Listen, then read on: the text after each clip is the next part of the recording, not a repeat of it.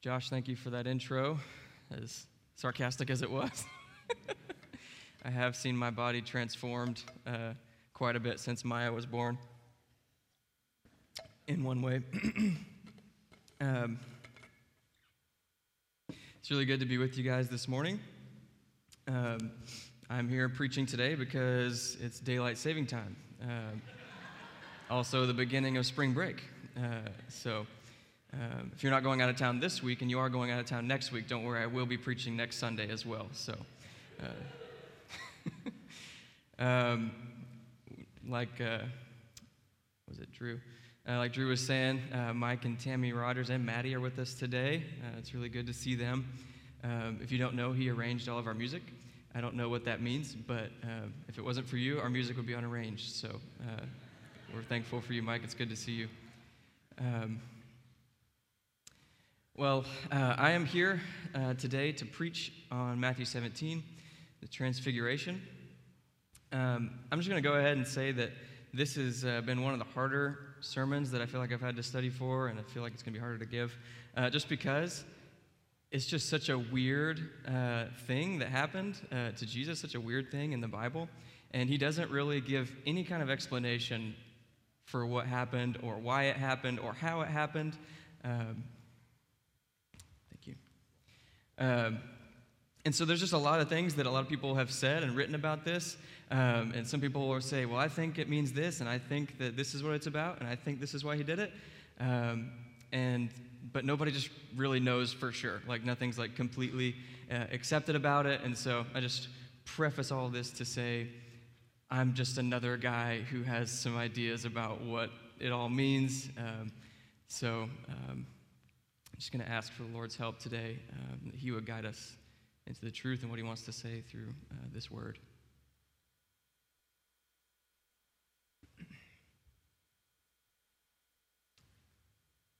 Holy Spirit, uh, we pray that you would come and that you would reveal Jesus to us this morning. We pray that uh, we would see him as high and lifted up. Just let us fall more in love with him and be more in awe of his beauty. Uh, as we leave this place today, help me in my words. I pray that you would just guide me, uh, fill me with your spirit, and uh, fill all of us as we just seek to receive from you and to see your face. It's in Jesus' name we pray. Amen. Okay, so um, a little bit of background. Am I loud right now? Do I sound like extra loud? Sound good? Okay. Um, A little bit of background. Uh, last week, Terry preached on Matthew chapter 16 for us and uh, gave us a lot of really cool things out of that chapter about the gates of Hades and uh, Jesus defeating Satan and us defeating Satan and the gates of hell, not overcoming the church, and uh, just really, really good word. Um, after that, and the rest of Matthew 16, uh, you know, there, what, what uh, Terry was talking about is Peter confesses Jesus as the Christ, right? And Jesus tells him, Peter, because of this confession, because of that revelation from the Father, um, uh, I'm just totally blanking on what he said to him. It was something really good. Uh, he said, You know, you are the rock, right, upon which I build my church, right? That confession. Uh, so that was really good for Peter, and he's feeling really good. Uh, and so Jesus, right after that, says, By the way, I'm also going to die. They're going to crucify me, and three days later, I'm going to rise from the dead. Uh, and Peter, like I said, still feeling probably pretty good about himself, um, about uh, the confession he just made, and you know, being the rock. Uh, he says, "No way, Jesus! Absolutely not! I will never let you die." And then Jesus turns around and says, "Get behind me, Satan!" He went from rock to Satan in about five minutes. Uh, so Peter was put right back in his place. And so Jesus, right after that, goes on to tell his disciples that, hey, the way of the Messiah is actually um, denying yourself and dying to yourself and taking up your cross and following the Messiah. Um, and so he goes on right after that. Uh, if you're with us, go to Matthew 17. Uh, and the last verse of Matthew 16, it's kind of going to be our transition. In Matthew 16 28, he makes this weird statement. And he says, Truly I tell you, some who are standing here will not taste death before, the son, before seeing the Son of Man coming in his kingdom. It's kind of odd, uh, very like apocalyptic. And so uh, Jesus says, Some of you here won't taste death before seeing the Son of Man come in his kingdom. And then, right after that, it says, After six days, Jesus took with him Peter, James, and John. Okay? There's the sum right there. And so, uh, this is what they saw. He led them up a high mountain by themselves, and there he was transformed before them. His face shone like the sun, and his clothes became as white as the light. Just then there appeared before him uh, Moses and Elijah talking with Jesus. All right, so this amazing thing is happening uh, up on this mountain before the disciples. Now, when I when I read this, and I'm not sensing like a whole ton of, I didn't hear any like audible gasps, right? Uh, but this is an amazing thing. But our problem is that we've heard it like six, seven, eight, like a bajillion times, right? We're just like, yeah, Jesus glows sometimes. Sometimes he walks through walls. Like it's just it's just Jesus. It's what he does. But to the disciples, they have never seen anything like this before. The disciples, they've seen Jesus do some amazing things. They've seen him, you know, multiply bread, turn water to wine. They've seen him heal some people and stuff like that. But they've never seen Jesus glow. They've never seen his face shine up on the mountain. They've never seen uh, him standing with uh, people they presume to be dead, like Moses and Elijah. And so the disciples sitting here and seeing Jesus in this way, they are probably a little bit more amazed than we are as we're reading this passage again. And there's something cool. Um, to, to point out about the word that is used. I don't know, I'm, this is another thing I don't know. Uh, I'm going to tell you about a lot of the things that I don't know today, but I don't know why we call it transfigured. Um, whenever we talk about this passage, I don't, don't, know any other place where anybody ever uses that word about anything, even in the Bible. Uh, but the word just simply means to be transformed. Uh, the word is actually uh, metamorphao. Does that sound familiar? It's the same word that we use in English. It's where we get the word in English, metamorphosis. It's what we use to describe a caterpillar turning into a butterfly. And so, uh, and I think it's a good word to describe what is happening to Jesus, probably, is Jesus is being just completely transformed into this beautiful form that they have never seen before, something that's heavenly, something that's amazing, something that's glorious. And so I think it's a good description of like what happens to a caterpillar, you know, to a butterfly is probably good. And so my point is that Jesus and the disciples are seeing Jesus like upgraded, right now. They're looking at Jesus and they're like, oh, well, we've seen, you know, this carpenter's son uh, go out and preach some good sermons and do some miracles, but this is far beyond anything we've ever seen before. This guy is even greater than we thought. This is Jesus 2.0. This is uh, super Jesus. But what the disciples didn't yet know at this point is that this Jesus that they're looking at is actually normal Jesus. This isn't a new and improved Jesus. What the Jesus that they've known, actually, the entire time that they've known him for about three years or so now, is actually a very unusual Jesus. The Jesus that is probably pretty still new and unfamiliar for him. Uh, let me show you what I'm talking about. See, this is actually Jesus' second transformation, okay? His first transformation was the one described in Philippians 2 5 through 7. It's uh, Paul talking about Jesus' humility and how we're supposed to model after him. He says, Christ Jesus, who though he was in the form of God, that word form is actually morphe, which is related to the word Jesus' metamorphosis, his change. He said, though he was in the form of God, did not count equality with God a thing to be grasped, but he emptied himself by taking on the form of a servant being born the, the likeness of men. And so, uh, what Paul is saying here is that Jesus actually started out as this transfigured form. This transformed, glorious, beaming, shining like the sun form is actually what Jesus started out as. But what happened was he came down to earth and took on the form of a servant, the form of a slave, meaning the form of a man. He was born as a baby in a manger on earth right? That was actually his first transformation. And so when Jesus is being transformed yet back, whenever we're seeing him on the mountain, he's actually being transformed back into uh, what he originally was, all right? And the Bible tells us that this is actually who he has always been since the beginning of time. John 1 1 says that in the beginning was the Word, and the Word was with God, and the Word was God. He was in the beginning, God. All things were made through him, and without him, not anything was made that was made. In him was life, and the life was the light of men. You see, Jesus has had the shining, glowing brilliance of the sun thing going on ever since the world was created. This is who he is. He has always existed this way. This is the eternal Son of God that they are seeing on the mountain that day. Why is this important? Because we need that Jesus. You see, up to this point, they've known Jesus as a friend. They've known Jesus as a good teacher. They've known Jesus even as a miracle worker and a healer and a reformer of their religion. But they have, up to this point, have never known Jesus as God. And we, the reason I'm making a big deal about this is we have to know that Jesus is God. This supreme, shining, magnificent, beautiful, awe inspiring, sovereign being is who Jesus really is in his greatest essence. It's who he is in his truest form. This is really who he is. A lot of times, thank God, you know, he sent his son to earth to be an example for us, to show us uh, the image of the Father. But in the grand scheme of things, that's Jesus for a very short period of time. This is who Jesus really is.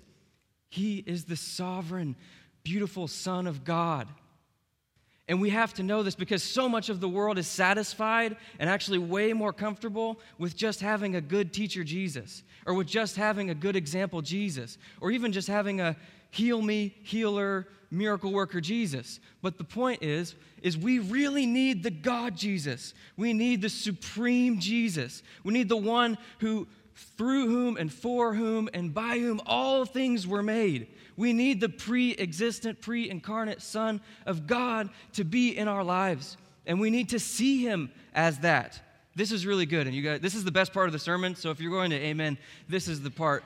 It doesn't, the rest is not as good. We need God, Jesus. We don't just need a good teacher. We don't need a good example. We don't need to tell somebody how to be good or teach us um, you know, how to be a better person. We need God. We need a Savior.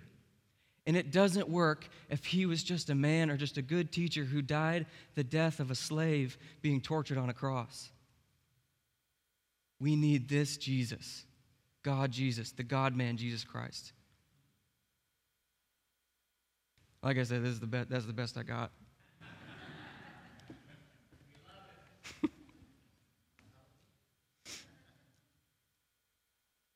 I love, um, Peter knows. Learn from Peter, okay? This is what Peter says.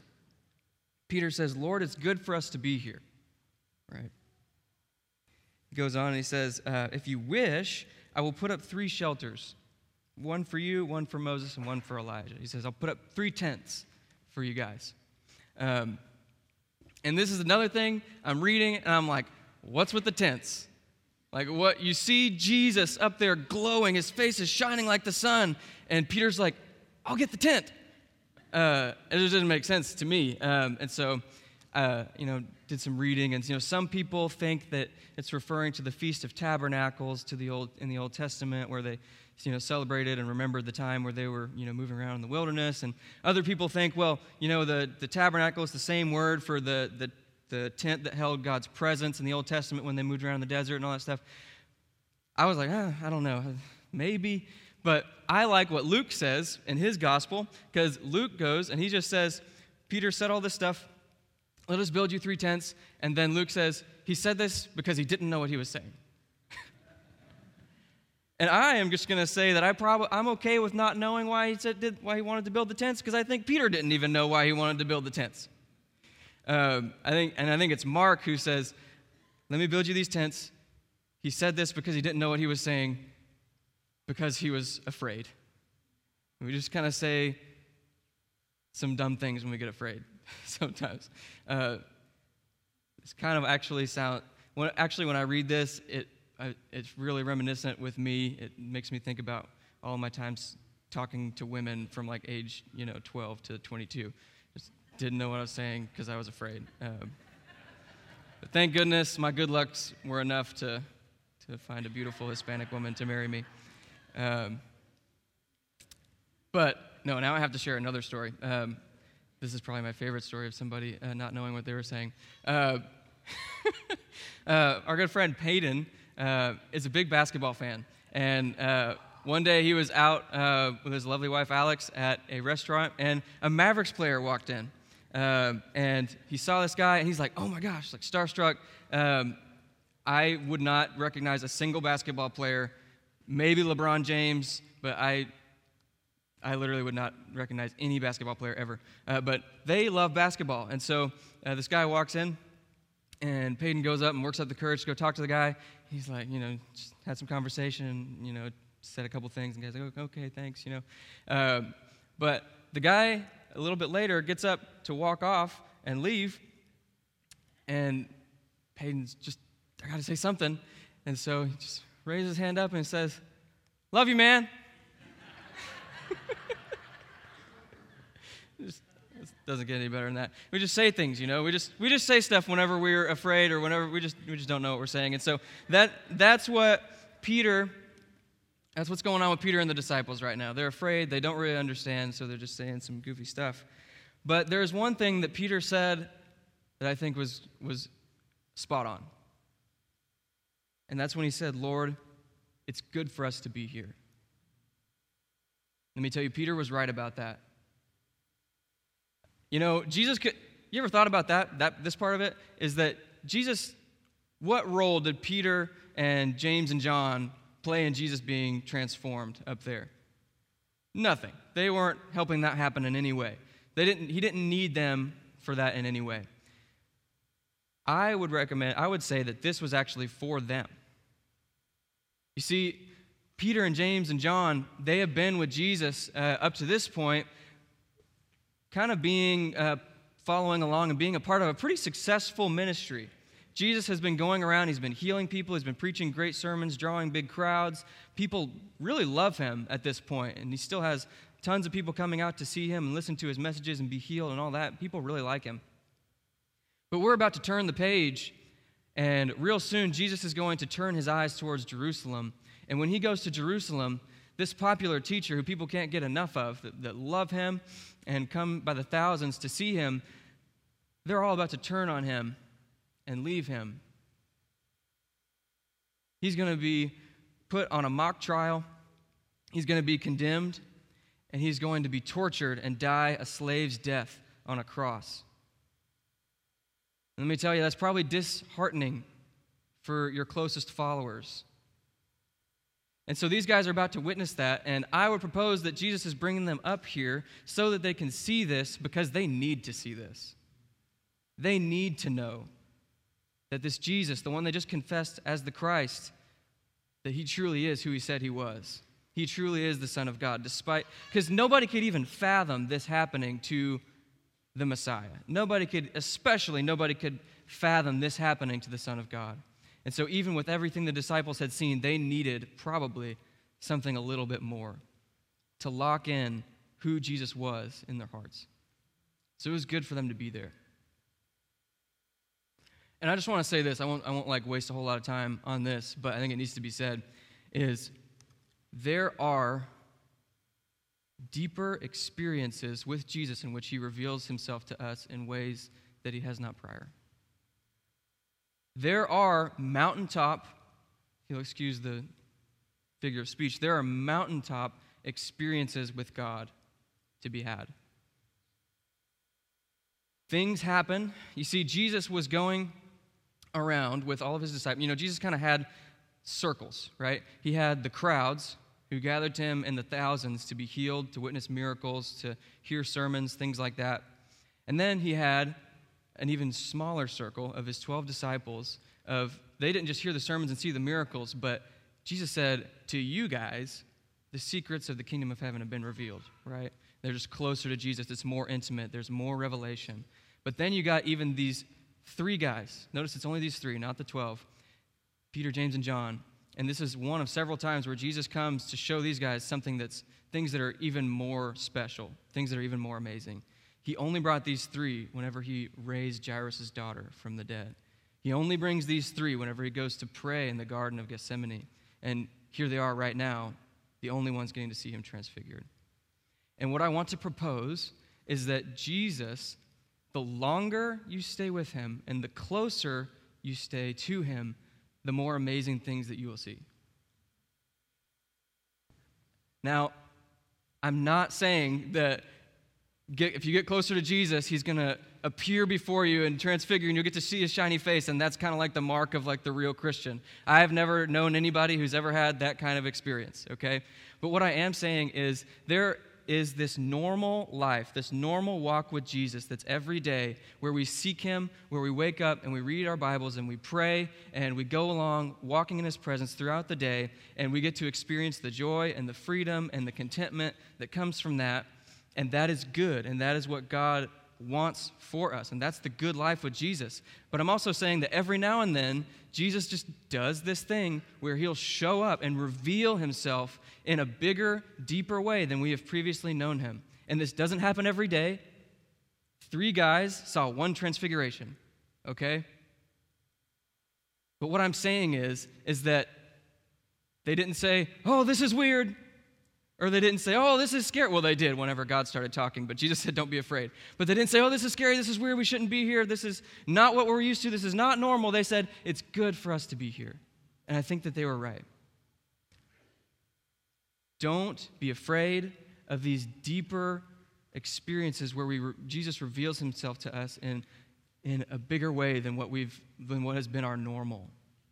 And this looks different for everybody. Jesus' relationship it, God is like a father, and He is just like a father with His kids, and that He has different relationships with each of His kids. We interact with, I, don't, I only have one kid right now, but I know parents interact with different kids in different ways, and they relate to them in different ways.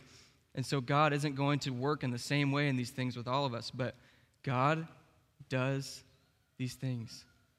He may speak to you in an audible voice, He may speak to you in an internal voice that's so loud that it might as well be audible.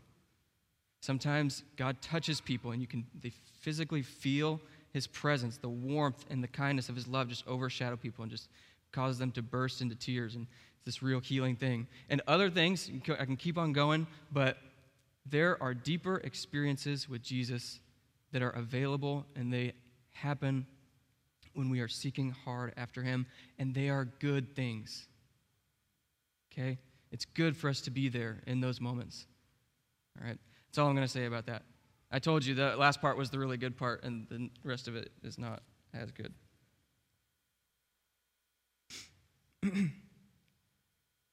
so Peter is all excited. and He's like, It's really good for us to be here. I'm going to get the tents.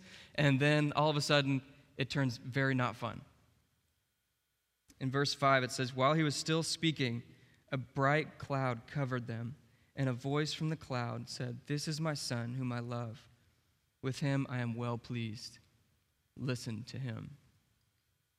And you know, when they heard this, they fell face down on the ground, terrified. But Jesus came and touched them and said, Get up, don't be afraid. And when they looked up, it was only Jesus. But God speaks up here from the cloud. And I want to make just a quick side note on this. It's really beautiful how God comes and does this.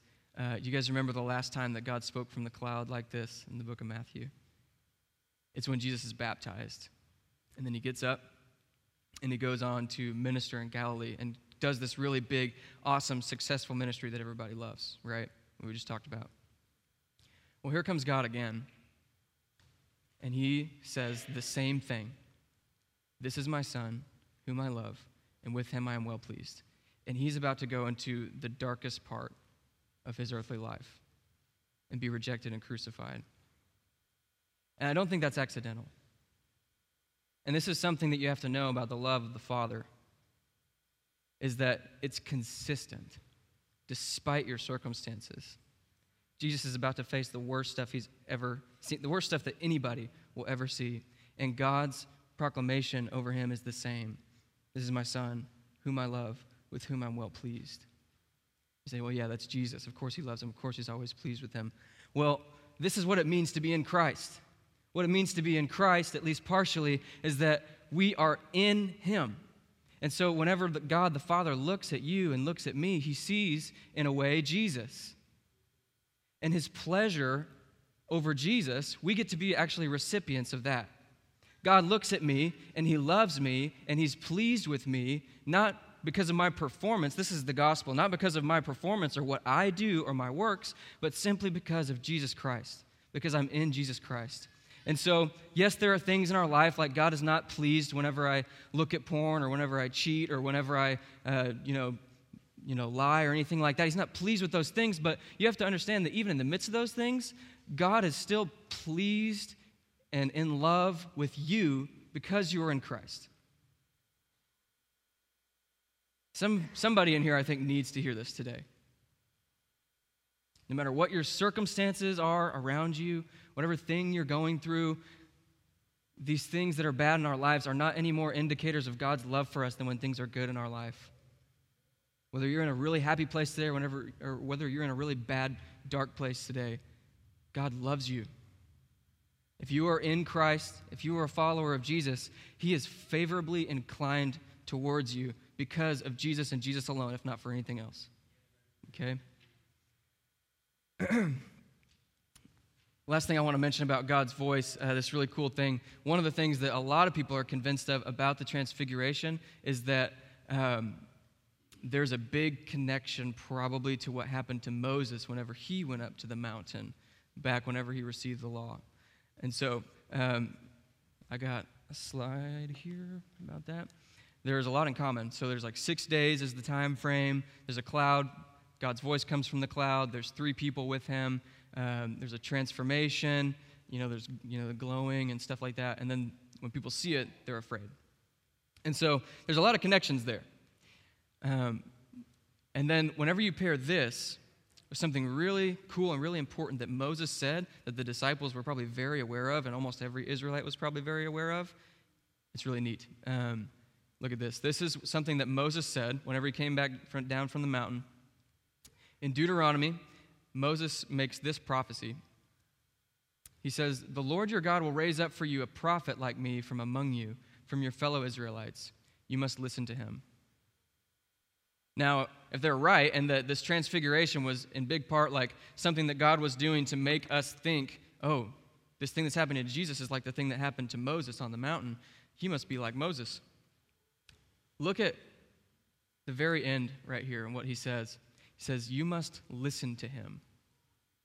Does that sound familiar?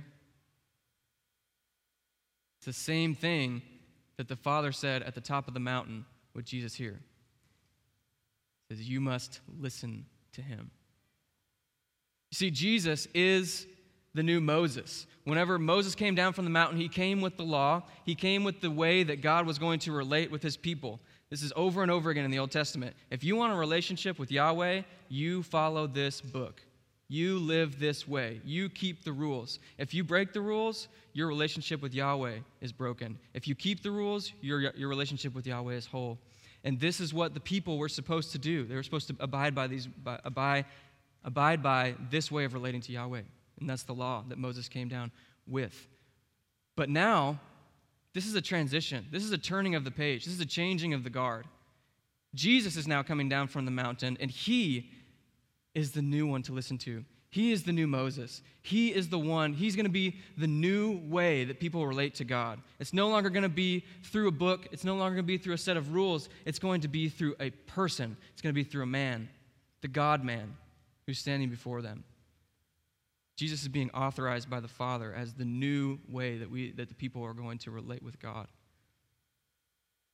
And let me tell you, it's better. And this isn't just like a neat little Bible verse nugget, okay? This changes everything for us.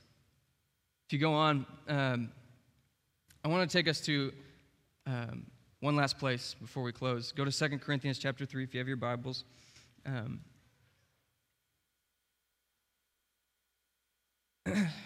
starting in verse 7. Paul is going to lay out the significance of this change in relationship.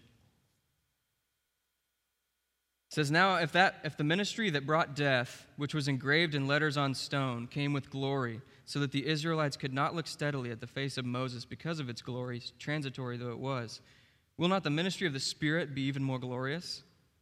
He's talking about how Moses, whenever he gave them the law, his face would glow, right? And he was saying that was glorious, and he was bringing a ministry of condemnation, following the law and failing repeatedly over and over and over again.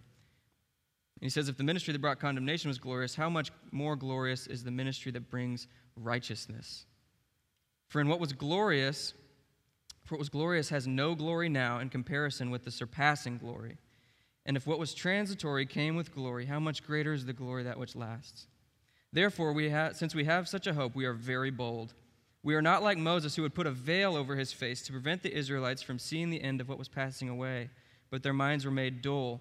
For, this, for to this day, the same veil remains when the old covenant is read. It has not been removed, because only in Christ is it taken away. Even to this day, when Moses is read, a veil covers their hearts. All right, if you've zoned out during all that, start listening now, okay? But whenever anyone turns to the Lord, the veil is taken away. Now the Lord is the Spirit, and where the Spirit of the Lord is, there is freedom. And listen to this. And we all, who with unveiled faces, beholding the Lord's glory, are being transformed into his image with ever increasing glory, which comes from the Lord, who is the Spirit. Did you guys catch the word there? Transformed. See, this is a very rare word actually in the New Testament. It's four times only. Two times to describe Jesus being transformed, and one of the other two is right here. It's not talking about Jesus, it's talking about you. It says, Beholding the Lord's glory, we are being transformed into his image. From glory to glory.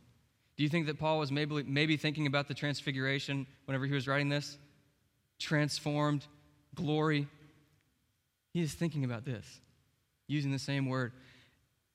And this is the amazing thing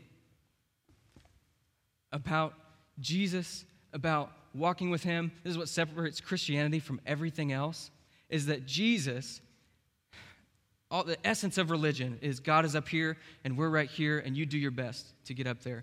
But Jesus started here, transformed to come here so that we could be transformed up here one of my, I say this all the time, but it's just because it's good. The Son of God became the Son of Man so that sons of men could become sons of God. He took on, being in the form of God, took on the form of a slave so that slaves could take on the form of God. That is what Jesus has done for us. And he says that the result of it is when we are beholding the Lord's glory, we, are, we ourselves, like Jesus, are being transformed from glory to glory. What the heck does that mean? It means He's making us more beautiful. It means He is making us more like Him. He is taking us from being bitter to being grateful. He's taking us from being weak to being powerful. He's taking us from being wicked to being lovely.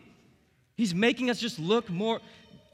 I'm speculating right now on what that means, but here's what I do know for a fact of what it means is it says we're being transformed into his same image. Whatever that means, that's what we're getting. Is Jesus, as we are beholding him, we are being transformed into his same image and looking like him. And that's amazing. I'm not getting, hearing very many amens. Okay, um, that's fine. I don't need it. Uh, but here, some of us, this might be why, some of us may feel like, I don't feel very glorious. I don't feel like I'm moving from glory to glory. I don't even think I started at glory. I think I'm somewhere else. Let me there's a way that it works, right? There's a formula here. I'm not big on formulas, but there's one here. And it says that we are transformed into his image when we do something.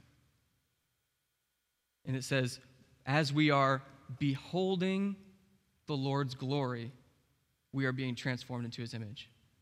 You see, Jesus does, this is, this is a big part of what Christianity is, okay? Like, Jesus does what he does, and we do what we do, okay? Here's what Jesus does, okay? He's eternal. He speaks things out of nothing, creates matter out of nothing, which, like, scientifically we can't comprehend. He plans everything out by his sovereign purpose. He comes as God, turns into a man, becomes a baby, lives a perfect life, raises people from the dead. He dies, raises from the dead, and one day he's gonna come back and make all things good again in the world. He's going to come and make everything perfect, wipe away everybody's tears, and he is going to rule forever. That's what Jesus does. And here's what we do we behold him. That's what we do, okay? But we do have to do that. He's doing his job. We just have to do our job. We are beholding his glory. And if you haven't been feeling like you've been going from glory to glory, if you feel like you are not, it just doesn't feel like it describes you, let me ask you, what have you been beholding?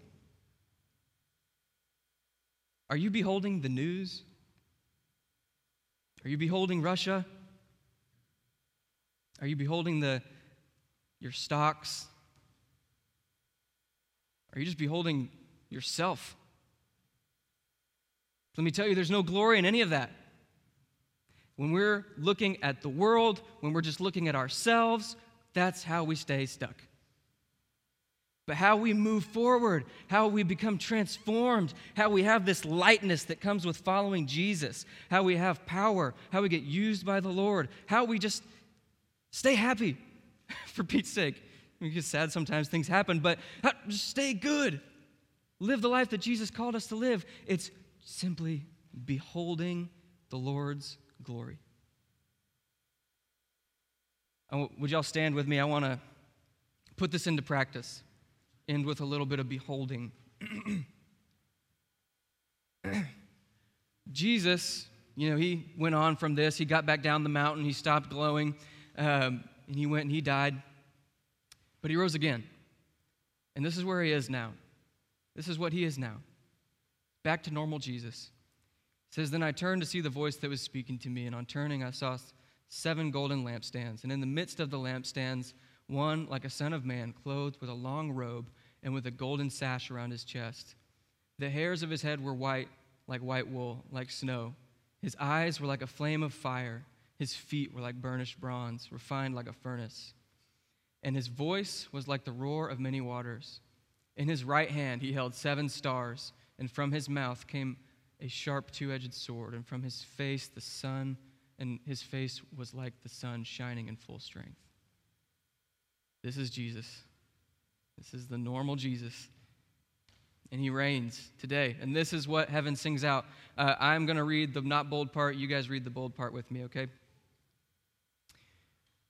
Jesus went and took the scroll from the right hand of him who sat on the throne. And when he had taken it, the four living creatures and the 24 elders fell down before the Lamb.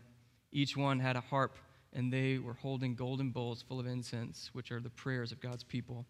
And they sang a new song, saying,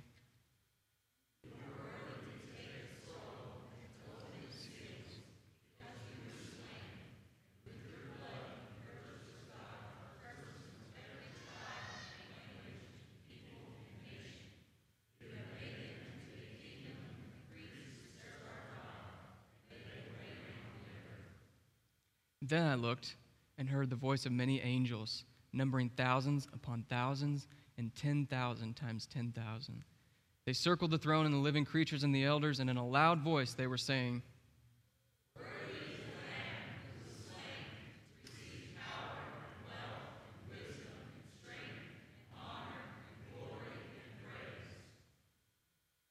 Then I heard every creature in heaven and on earth, and under the earth and on the sea, and all that is in them saying,